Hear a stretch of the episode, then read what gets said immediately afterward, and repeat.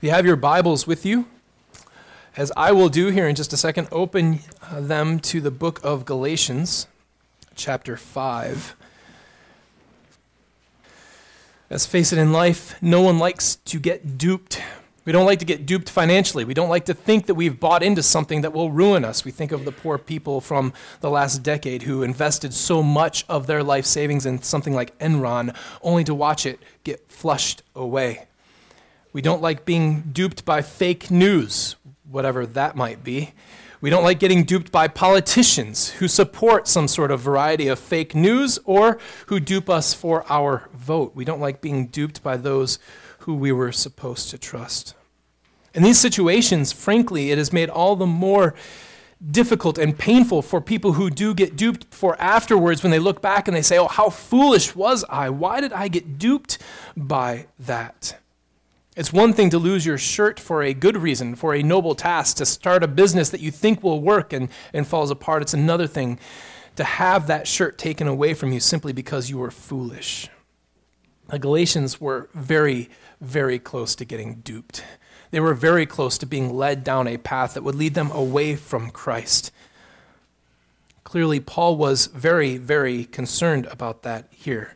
But he wasn't just worried about them losing their life savings or, or losing their street cred or their reputation. He was worried about them losing their eternal inheritance. Listen, it's important for us to realize that these sort of problems of being duped and being led astray are not ancient problems. These were not first century problems. It's not as though these problems affected the early Christians, but we've worked our way out of that now. These are problems of sin. And because there are problems of sin, because there are always people who will stand against the gospel of God, these are problems for us today. They are real and lasting problems. And as we probably are learning and will continue to learn, these problems are exacerbated by our modern lives. They are made all the worse because we can now be led astray not by our next door neighbor, but by a fool who lives in Ethiopia who claims to be a king.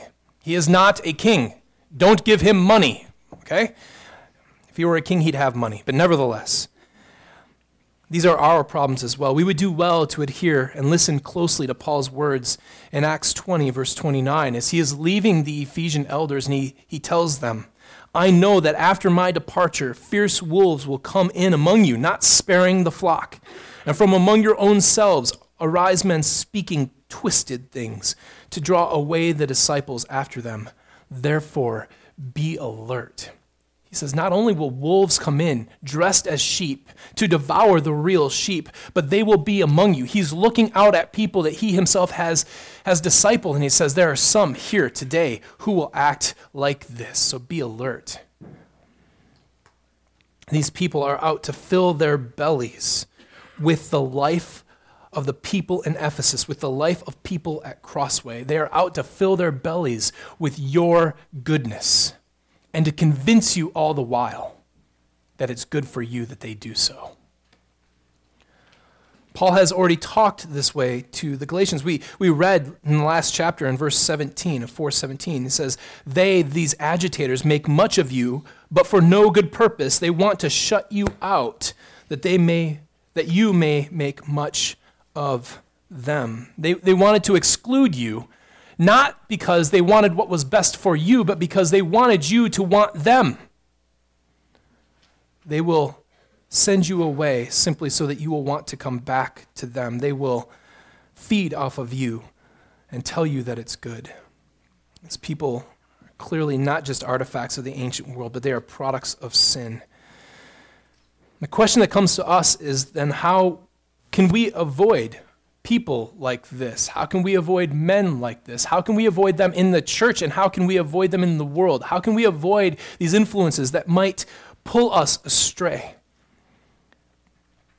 Paul, now sort of reflecting on the situation of the Galatians and looking back over what he has said and, and thinking about where he wants the Galatians to be, is going to talk about one major idea in Galatians 5 7 through 12, and that is persuasion. How are you persuaded in life? What persuades you to act and to think and to want and to desire the things that you do, to love what you love? What is it that persuades you to act in those ways? What pushes you in certain directions and causes you and cautions you, excuse me, against others? Let us read then Paul's instructions to the Galatians from chapter 5, verse 7 through 12. Paul writes, You were running well. Who hindered you from obeying the truth? And this persuasion is not from him who calls you. A little leaven leavens the whole lump. I have confidence in the Lord that you will take no other view than mine, and the one who is troubling you will bear the penalty, whoever he is. But if I, brothers, still preach circumcision, why am I still being persecuted? In that case, the offense of the cross has been removed. I wish those who unsettle you would emasculate themselves. This is the word of our God. And while this is the word of our God, I will Having read from the ESV, which many of you have, I will now read the same passage from the CSB, the Christian Standard Bible, because I think that overall its translation makes much more sense of this passage. I said that the passage is primarily about being persuaded, and we find that word one time in the ESV, but the word actually occurs three times. The same form of the word, the same sort of cognate occurs three times, and the Holman brings it out much better. The Holman reads this way You were running well who prevented you from being persuaded regarding the truth? This persuasion does not come from the one who calls you.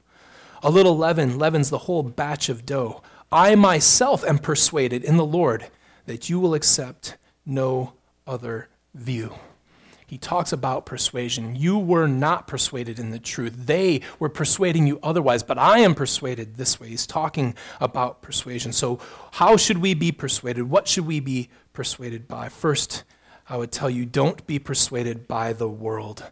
And don't be persuaded by the world. Paul notes at the very beginning of our passage that they were running well. This is a type of metaphor that is found all over Scripture, this idea of a race or athletic events. So whenever I use athletic imagery and I talk about football for illustrations, know that I'm doing so biblically. So we use athletic illustrations all the time. And part of these athletic illustrations come in various forms. And one of the most notable form is that of a race, that you are in a race. There is a Christian race going on. Hebrews 12 is one of the most famous passages for this. So in Hebrews 11, we have all of this great cloud of witness being drawn up from, from Abraham to Isaac to Jacob to Moses to David to Solomon. All of these people are being called up in the lives that they lived of faith and the witness that they provide. Hebrews then says this in chapter 12, verses 1 through 2. Therefore, since we are surrounded by so great a cloud of witnesses, let us also lay aside every weight and sin which clings so closely and let us run with endurance the race that is set before us, looking to Jesus, the founder and the perfecter of our faith, who for the joy that was set before him endured the cross, despising the shame, and is seated at the right hand of the throne of God. He says, Let us tear aside anything that would hinder us, lay down weights, make sure that we are focused. And what we are focused on is the man who is at the end of our track, the end of our race, Jesus Christ, sitting himself at the right hand of the throne of God. Paul says elsewhere in 1 Corinthians 9 24, Do you not know that in a race all the runners run, but only one receives the prize? So run that you may obtain it. Every athlete exercises self control in all things. They do it to receive a perishable wreath, a perishable prize, but we, an imperishable prize. So I don't run aimlessly.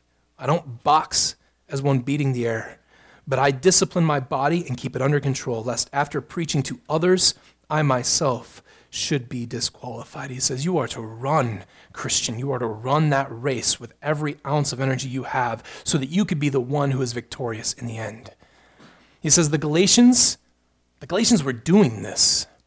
They were running how they should have run. But then he says, Who hindered you? The, the actual language that's used there is clever and it's coy. Given that Paul is speaking of circumcision, literally, it should be something like, Who cut you off? Okay? There's no doubt that that's a play on words, but it also is something that happens in running. It's something that happens when we drive down the road. You're driving down a country road here in Michigan, and a lovely old woman pulls out and does 30 in front of you, right? You have been cut off, and you graciously do not honk. right? So you let it go, let it go. So the reason why you do that is because you're gracious, but you know that she's cut you off. She's hindered your progress in the faith. You have to brake for that. That's exactly what's going on here. You were running well, but someone has cut in front of you. They've tripped you up and you've fallen, you've stumbled. The question is, will they be able to find their footing and finish the race? It says that they have been cut off. This cutting off leads to a question for Paul. He says, Who hindered you from obeying the truth? Who was it that did this? Who, who actually stops you from doing this? And he knows that it's the agitators, but who was it? And then he answers his question. It doesn't seem like it, but he answers his question Who is it that tripped you up? His answer is simply this it was not God. This persuasion Whoever persuaded you to act differently, this persuasion is not from him who calls you. Here we go all the way back to the beginning of the letter in chapter 1, verse 6, when he says, I am astonished that you are so quickly deserting him who called you. God himself was the one who called the Galatians. It might have been through the preaching of Paul, but they were drawn only because the Spirit of God worked in them to draw them to him. It was the work of God Himself that drew them. He might have worked through the preaching of Paul. In other places, it might be the preaching of Peter or the preaching of Apollos. It doesn't matter who spoke the words. If the words were the gospel, then God draws His people. It was God who drew them, God who called them, God who brought them in. Christ tells us this in John 10. The Jews gathered around him and said to Jesus, How long will you keep us in suspense? If you are the Christ, tell us plainly. And Jesus answered them, I told you and you don't believe. The works that I do in my Father's name bear witness about me, but you don't believe because you are not among my sheep. My sheep hear my voice, and I know them, and they follow me. I give them eternal life, and they will never perish, but, and no one will snatch them out of my hand. My Father who has given them to me is greater than all, and no one is able to snatch them out of the Father's hand. I and the Father are one. He says, I have called them. It is because I called them that I keep them, and I keep them in my hand, and I am one with the Father, and ain't no one taking my kids out of my hands. It is God who called them. And if it is not from God, then what stands up against God here is nothing but the world. It is the sinful, fallen nature of the world. It is human thinking, human understanding, the world which has been turned upside down by sin. It is ruled by Satan. It is, it is just devastated by death. That death is pulling people away from God. It is that they have been persuaded by worldly arguments by the world itself. It, takes different forms. Here we're agitators that are trying to get the Galatians to circumcise themselves, but make no doubt, any persuasion that keeps you and hinders you from running a Christian race is nothing but persuasion from the world. There are many things that can do this to you in life. There's a professor at Stanford by the name of Dr. Fogg, which sounds like some sort of evil Marvel character, but he's a real man. And he runs something called the Stanford Persuasive Technology Lab. And what that sounds like, it sounds like it should be something with computers or something with technology, but he is actually an expert, an expert in psychology. And what he specializes in is how to make apps, how to make machines, how to make games that continue to change people to want to come back to them time and time again. From his own website, he says, that what he wants to do is make machines that are designed to change humans. There was a website called Medium that published a, an article about this recently, and part of that article read Persuasive technology, also called persuasive design, works by deliberately creating digital environments that users feel fulfill their basic human drives to be social or to obtain goals better than the real world alternatives.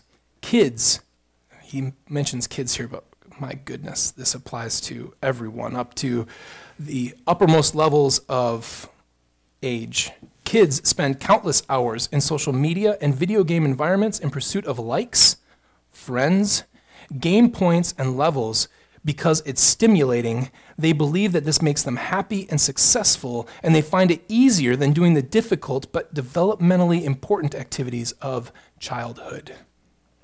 In other words, his purpose in designing these apps, and that includes Facebook, Instagram, it includes every little app game you have on your phone. The whole purpose of those games is to get you coming back to them. The whole purpose of those apps is to get you coming back to them. And it provides you what you think you need. It provides you with friends who like your post but don't actually know you. It provides you with achievement and acquiring scores that matter only in a video game world that isn't real. And it captivates people and it pulls them in. So I, I don't have anything against Facebook or video games. I, I honestly don't. I play video games. I have no problem with video games. But I do have a problem with Christians being distracted from the race they're running because they're pulled in and suckered in by being persuaded that these are real friends or that these are real achievements. They are not. They are not your real friends on Facebook. People who only know you through Facebook do not know you in who you are, in all of your complexity.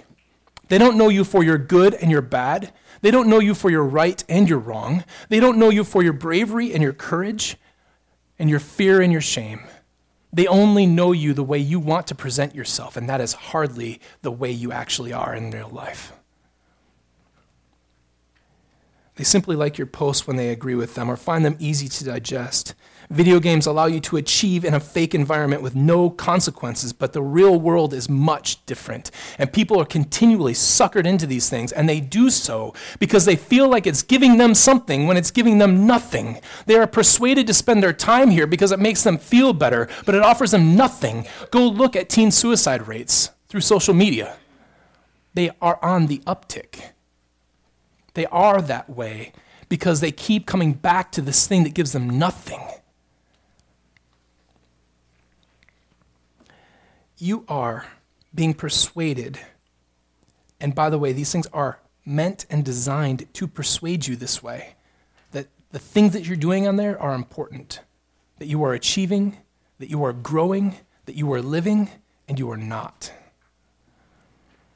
Such worthless distractions are ancient you don't need any internet to buy into it. C.S. Lewis wrote a short book uh, called the Screwtape Letters. And in the Screwtape Letters, there's a demon by the name of Screwtape. And Screwtape is trying to write to his nephew, whose name is Wormwood. And he's trying to get Wormwood to work on this new Christian gentleman and to lead him away from the faith. And he tries several different devices to lead the guy away. And Wormwood continues to need more advice and need more advice, and so Screwtape continues to write to him. And one of the letters that Screwtape writes to him, he implores him to not lead the guy away by, by large sins. It's easy then to see why this would be helpful advice. He says, Listen, Wormwood, it's tough to get people to do things that they think are wrong. It's much easier to get them to do things that they think are worthless and empty. So, what you can do is, is not get him to indulge in sins that he thinks are wrong, but get him to indulge in things that have no meaning. You don't need to distract him from his devotions with a good book. You can simply distract him with uh, yesterday's classifieds. Get him to do things that he doesn't think are sin, but certainly don't grow him in the Lord. C.S. Lewis ends with that letter from Screwtape saying this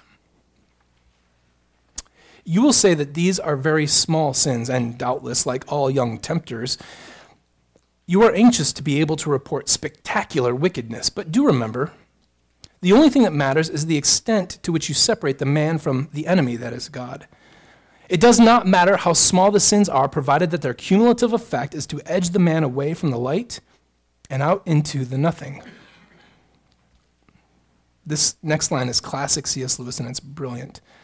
Murder is no better than cards if cards do the trick. Listen, there are many, many people in here who are enticed into nothingness. There are few people in here who are enticed into murder. Both are deadly to you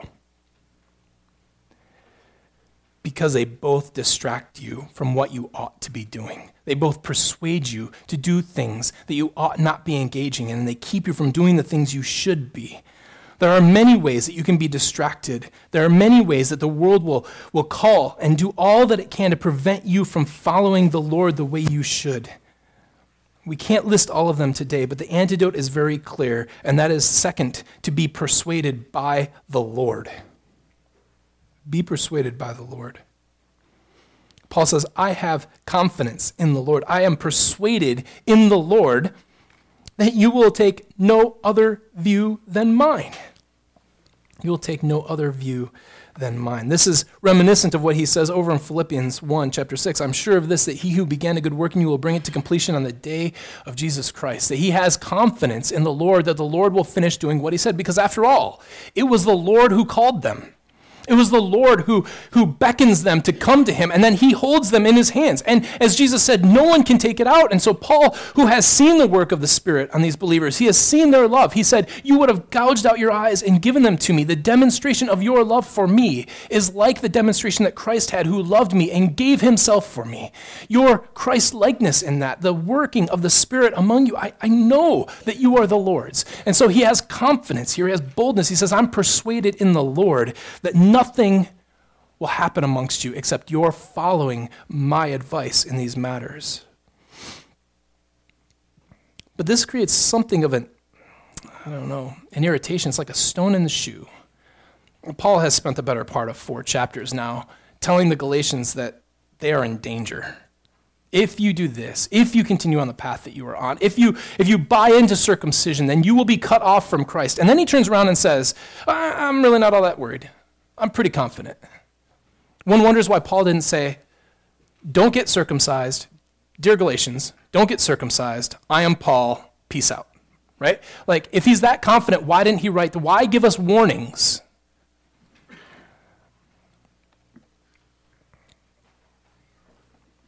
Paul gives warnings, scriptures give warnings, and we are tempted because of those warnings to fall into two different ditches on the side of the road. On one side, people who believe that saints will always be persevered, that Jesus will call them into his hands and he will hold them and he will guard them forever, can think that those warnings are not real. And therefore, they are unneeded. And therefore, they are unheeded. We won't listen to them. Pastor Doug on Good Friday talked about people who, who misinterpret what it means to be a Christian. As long as they've walked the aisle, as long as they've given some sort of confession of faith, as long as they at one point in time got baptized in a Baptist church, and we will write them off into the kingdom of heaven forever, no matter how far they march in their sin. That's wrong. The warnings are there because they're real and true, but that can lead to an error on the other side, and that is the warnings might be true, but then also perhaps if the warnings aren't true, the other side would be that the confidence isn't real either. And we have people who think that you can lose your salvation. And Christians are out there. I, I remember working for a lady who was a very good Christian. She was forever worried. She grew up in the Methodist church, and she was forever worried that one of these days her, her faith would slip from her and she would be condemned forever. She lived in constant anxiety over those things. Because if she didn't maintain her faith, she would fall. But neither of those are attractive options. We know that the warnings are there because they're real and true, and we also know that once saved, you are always saved, that God will persevere you. And here's where those two things combine. Paul is convinced, Paul is convinced that they will listen to his words because he has given them the warnings. It is because he has talked to them. He has seen the work of God in their lives. He has seen the gospel take hold of them. He is confident that the warnings will do their trick, and they won't go against the warnings. In other words, Paul is persuaded in the Lord that they will be persuaded in the Lord. If I went into my kids' room and I said, Kids, there's a tornado coming. You need to come with me downstairs. Because my kids know me, because they know I love them and I've demonstrated my love for them, after asking me if I'm joking five or six times, they would follow me into the basement. And then I would say, ha, I was just joking. No, I, I, would, I would only do that if it was real. And then the same thing would go if I, I told them, listen, the stove is hot. Don't touch the stove. My kids don't run up and touch the stove because they know that it's hot. They know that because I'm their father, they listen to me and they follow my voice because I'm doing what is best for them. If Jesus holds you in his hands, He is telling us that no one can pry you out of them, but he doesn't tell us how he keeps you there. One of the ways that Christ keeps you in his hand is because he gives you warnings about falling out of it. And his children listen to his warnings. The warnings are effective because they're real. But God's children are persuaded by those warnings. We listen to those warnings. We heed those warnings. And so we turn back from them. So when you flip to Hebrews 6 or you flip to Colossians 1 and you listen to how Paul speaks and how the author of Hebrews speaks about the nature of, of falling away, real Christians listen to those warnings, they heed those warnings, and they turn away from their sin so that they might not fall into the traps that are listed at the end of those warnings. That's why the warnings are there, that's why they're effective. Christ will never depart from us, He will never leave us because He will make sure that we hear what the Father says.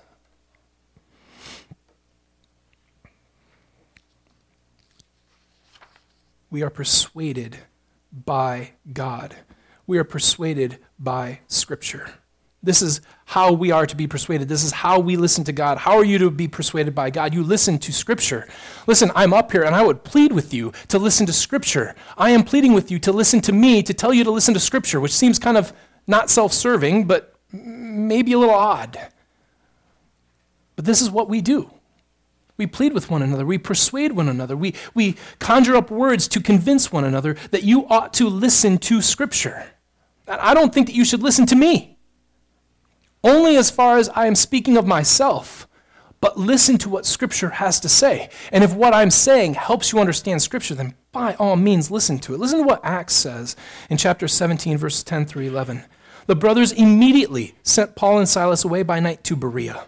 So they were in danger, and the brothers sent Paul and, and Silas away. And when they arrived, they went into the Jewish synagogue. Now, these Jews were more noble than those in Thessalonica.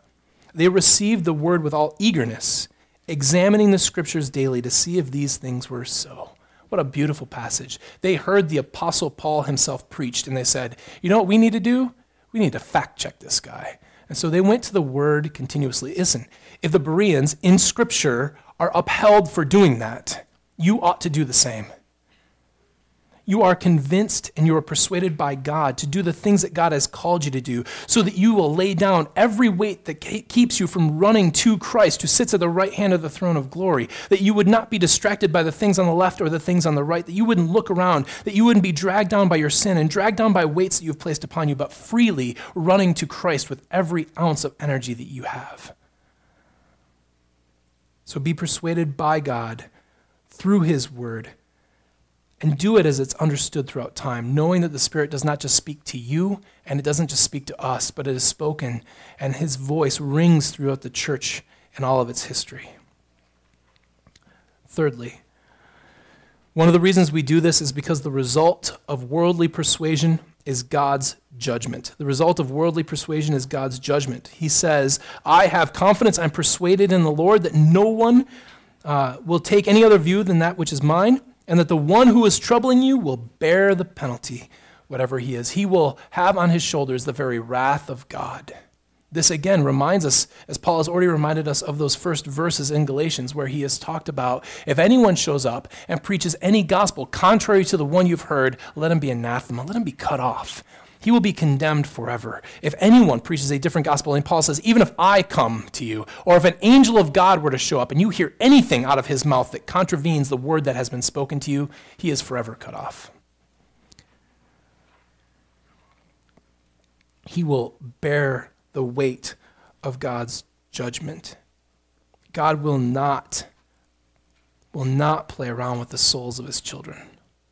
And anyone who dares dares interfere with their walk in the Lord, who dares to draw them away and try and sack them from doing what it is that they ought to do. He reserves tremendous judgment for. Matthew 18, verses 5 and 6. Whoever receives one such child in my name receives me. But whoever causes one of these little ones who believe in me to sin, it would be better for him to have a great millstone fastened around his neck and be drowned in the depth of the sea. Revelation 19 1 and 2. Jesus has talked in Matthew saying it, it's better for you if, if you're about to lead someone away from me, if you were going to hurt their faith, it, it would be better for you just to go jump into Lake Huron and tie a huge stone around your neck and kill yourself because the judgment that's coming to you will be great and the wrath will be mighty. In Revelation 19 1 through 2, John says, I heard what seemed to be the loud voice of a great multitude in heaven crying out, Hallelujah! Salvation and glory and power belong to our God, for his judgments are true and just. For he has judged the great prostitute who corrupted the earth with her, her immorality and has avenged on her the blood of his servants. God will take vengeance one day on anyone who would dare step in and persuade the children of God to do anything but follow Jesus with all their heart, mind, body, and soul. So, therefore, one of the things that we need to take from this is that we just need to be very careful in the persuasions that we put before people and how we are persuading people. We are careful not to lead another brother into sin, either by our own sin or by our own freedom. We'll talk about that next week that we are not to use our freedom to lead others into sin or to trample on them or even to lead ourselves into sin. We are to be careful how we teach, knowing well that those who teach in the church are held to a higher standard. There are a great many teachers who lead people astray, whether they have the best intentions or no, and they will be judged for it. One of these is the prosperity gospel. prosperity gospel is an incredibly wicked, wicked thing. It presents to people a way of getting rich because it talks about the blessings of Christ that will come to them. And like any good lie, it has just enough of a hint of truth in it to make people think that it's right. They, they talk about the blessings of God being poured out. The blessings of Christ are not found in Mercedes and in, in vacation homes in Cocoa Beach. They are found in heaven do not lay up for yourselves treasures on the earth, but, but treasures in heaven. But there's just enough of it, just enough of a whiff of truth there that people buy into it because that's what they want. As Dr. Russ Moore said, it's not that the prosperity preachers want too much, it's they want too little. So, they talk to people and they say, listen, God wants to bless you. He wants to make you very rich. But what you need to do is you need to send me a little bit of seed money. And you send a little seed money to me. Then what we will do is, is it will be multiplied to you, right? And it will, it, will, it will flourish for you. It's seed money and it will grow into a mighty oak and then you will reap it one day. Listen, it's wicked. It oppresses the poor. It smashes them into the ground and it grinds them. All the while, these wolves are making money off of it. John Oliver is a gentleman who has a show on HBO. His show is filled with profanity, half truths, one sided views, and I don't suggest you watch it. But he had something on prosperity preachers, so I watched it. He did a good job for the first two thirds of it. He, he, he very astutely, other than their lack of emphasis on the blaspheming of the name of Christ that comes from these ministries, noted how these people sucked dry the poor people who believed in them just absolutely bled these people dry. He showed the shamefulness of it, he showed the greed of it, he showed everything about it was beautiful. And right as he's ratcheting up, he's ratcheting up, he's trying to get people on his side. He's made the case. Now he's going to give us the conclusion. This is what the world ought to do to fix these prosperity preachers who preach such things that the poor are willing to give their lives so that these fat cats can go buy planes and toys and trains. And this is what he comes up with. This is what you're going to do you're going to tax them. Because they don't, they don't pay income tax, so we should just tax them. What an insipid, stupid, fallible, worldly response. We're going to tax them. You know what that's going to make them do? That's going to make them work even harder to rub more poor people's faces in the dirt so that they can make more money to pay the taxes. That's, that's no solution. That's, that's the world's justice, though. When it comes to money, you just take money from them. That's not God's solution. So, what do we do? We preach against it, we proclaim against it, we warn about it, we keep our people from it, and we wait for God to judge them because his judgment will be swift and it will be ruthless. And they will pay the penalty, and they will wish that taxes were taken from them so that they could simply avoid what's coming to them. The result of worldly persuasion is God's judgment. Lastly, The result of God's persuasion is worldly judgment. Friends, do not think for a second that simply because you are going to persuade people to do God's work, that you can then run through life skipping and happy. That is not the case. Notice what Paul says here in verse 11. But I, brothers, if I, brothers, still preach circumcision, why am I still being persecuted? In that case, the offense of the cross has been removed. What he means here is, I was a Jew. And because I was a Jew and a Pharisee of the Jew, I used to tell people that circumcision is what you needed to get into Judaism, then keeping the law is what you needed to do once you're in Judaism. And I used to preach circumcision, but I don't do it anymore. Why? It says the offense of the cross would be removed. I wouldn't be persecuted for it. The Jews wouldn't come after me. You see, if, if Christianity was just Christ is the Messiah. This guy named Jesus from Nazareth was the Messiah, and everyone should believe in him. But in the meantime, really what you need to do is keep all the Jewish laws and regulations. The Jewish people would say, that's weird. But if you keep the rules and the laws, we don't really care. There would be no persecution, is what Paul is saying. But the cross is offensive to people, and the cross is offensive precisely because it offends them. It tells them that they are not good enough. It tells them that they are all on equal footing. It tells them that they will never achieve what they need to before God and that they are all sinful before God. And because everyone is sinful, the only way that you could ever be redeemed, whether you are Jewish or Roman or Greek, is to only come through the cross of Jesus Christ. Paul says this in 1 Corinthians 1 22 through 23 Jews demand signs and Greeks wisdom. The cross offends both because the Jews say, We want signs that you're real. We want you to do works to show us that you're real. And the Greeks say, We want something wise. We want something powerful. We want something noble. We want something intelligent. And Paul says, I know a man who is crucified. He's God.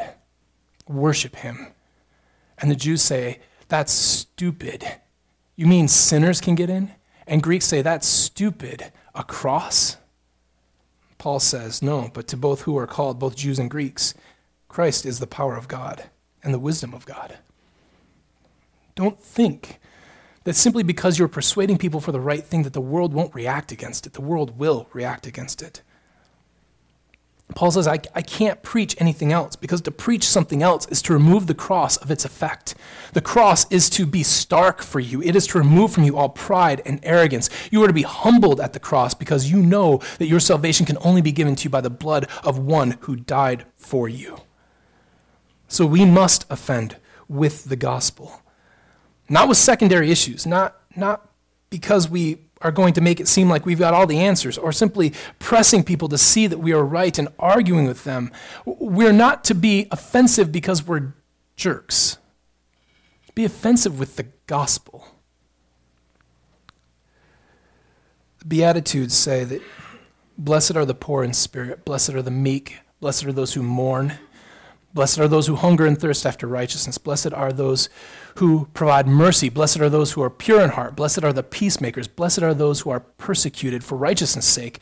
Blessed are those. And then Jesus is going to tell you what it means to be persecuted for righteousness' sake. He says, Blessed are you. You. This is the first time it becomes personal. Blessed are you when you are persecuted when others revile you and persecute you and utter all kinds of evil against you falsely, not for its own sake, but for mine. But for mine. It's not just that you're persecuted, it's that you're persecuted for Christ. You're persecuted because you preach Christ and Him crucified. You're, preach, you're persecuted because you put before people the stark reality that they are sinful and they need a Savior. As we come to a close this morning, there's a couple of things that need to be mentioned about the difficulty of verse 12. I want to say, first and foremost, it's not a joke, although part of me wants to say it's funny. But it's not a joke. Clearly, Paul is angry, and I think, given what we've said about the wrath of God, he is rightfully angry. But I think that there's a little bit more going on here than meets the eye. What he's saying is, I want the, the people who are persecuting you, I want the, the, the agitators and those who are trying to lead you away to realize what they're calling you to do. See, these people were willing to be circumcised when they were eight days old, but they have no idea what they're asking of the Galatians. Gentiles viewed circumcision like emasculation. they viewed it like castration. And so what Paul is saying is, I wish you would castrate yourselves. Just cut the whole thing off so that you would know what you're calling the Gentiles to do because not only would it be effeminizing for them, but what's more, they know the law well and they know that Deuteronomy 23:1 says in the KJV, which is helpfully euphemistic, he that is wounded in the stones or hath the privy member cut off shall not enter into the congregation of the Lord. ESV is a little bit more straightforward. No one whose testicles are crushed or whose male organ is cut off shall enter into the assembly of the Lord. That assembly is the exact same word that we use for church. They know that if they engage in what Paul requires of them here, they will suffer the same indignity that the Gentiles suffer and the same fate. They will never enter in. Listen, if you try to work with your hands anything, if you try to make good works the pattern of your life so that you might be justified before God for all mankind, you will indeed be cut off. You will be cut off from Christ. You will be cut off from all of the benefits that accrue to one who trusts only in the name of Jesus Christ and in his work. Friends, let us be persuaded this morning by the word of God Put your hope in Christ. Follow his leadership in the word with his church, and let no one ever persuade you otherwise. Let us pray. Father God, we are thankful for the word that you have given us this morning. We are thankful for Paul's clear way of presenting persuasion, that we are to be persuaded in you. Let us drink deeply and eat well, not only of communion which will come knowing that it is you that sustain us in all of life, but from your word, even from Jesus Christ himself. Let us learn from him in his word and in his work in the world. Let us always be persuaded by you that we may run the race in order to win it. We ask that you will help us in these things. Keep us from that which would lead us away from you, for we are your children, and we are so tempted by the world. We ask that you give us grace for these things today in Jesus' name. Amen.